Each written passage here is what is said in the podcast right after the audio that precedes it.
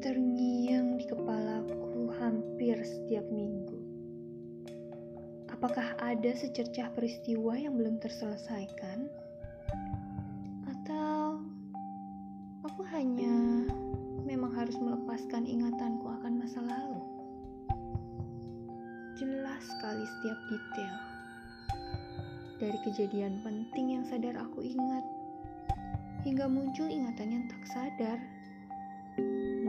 bagi perasaanku itu penting. Dan aku bermimpi.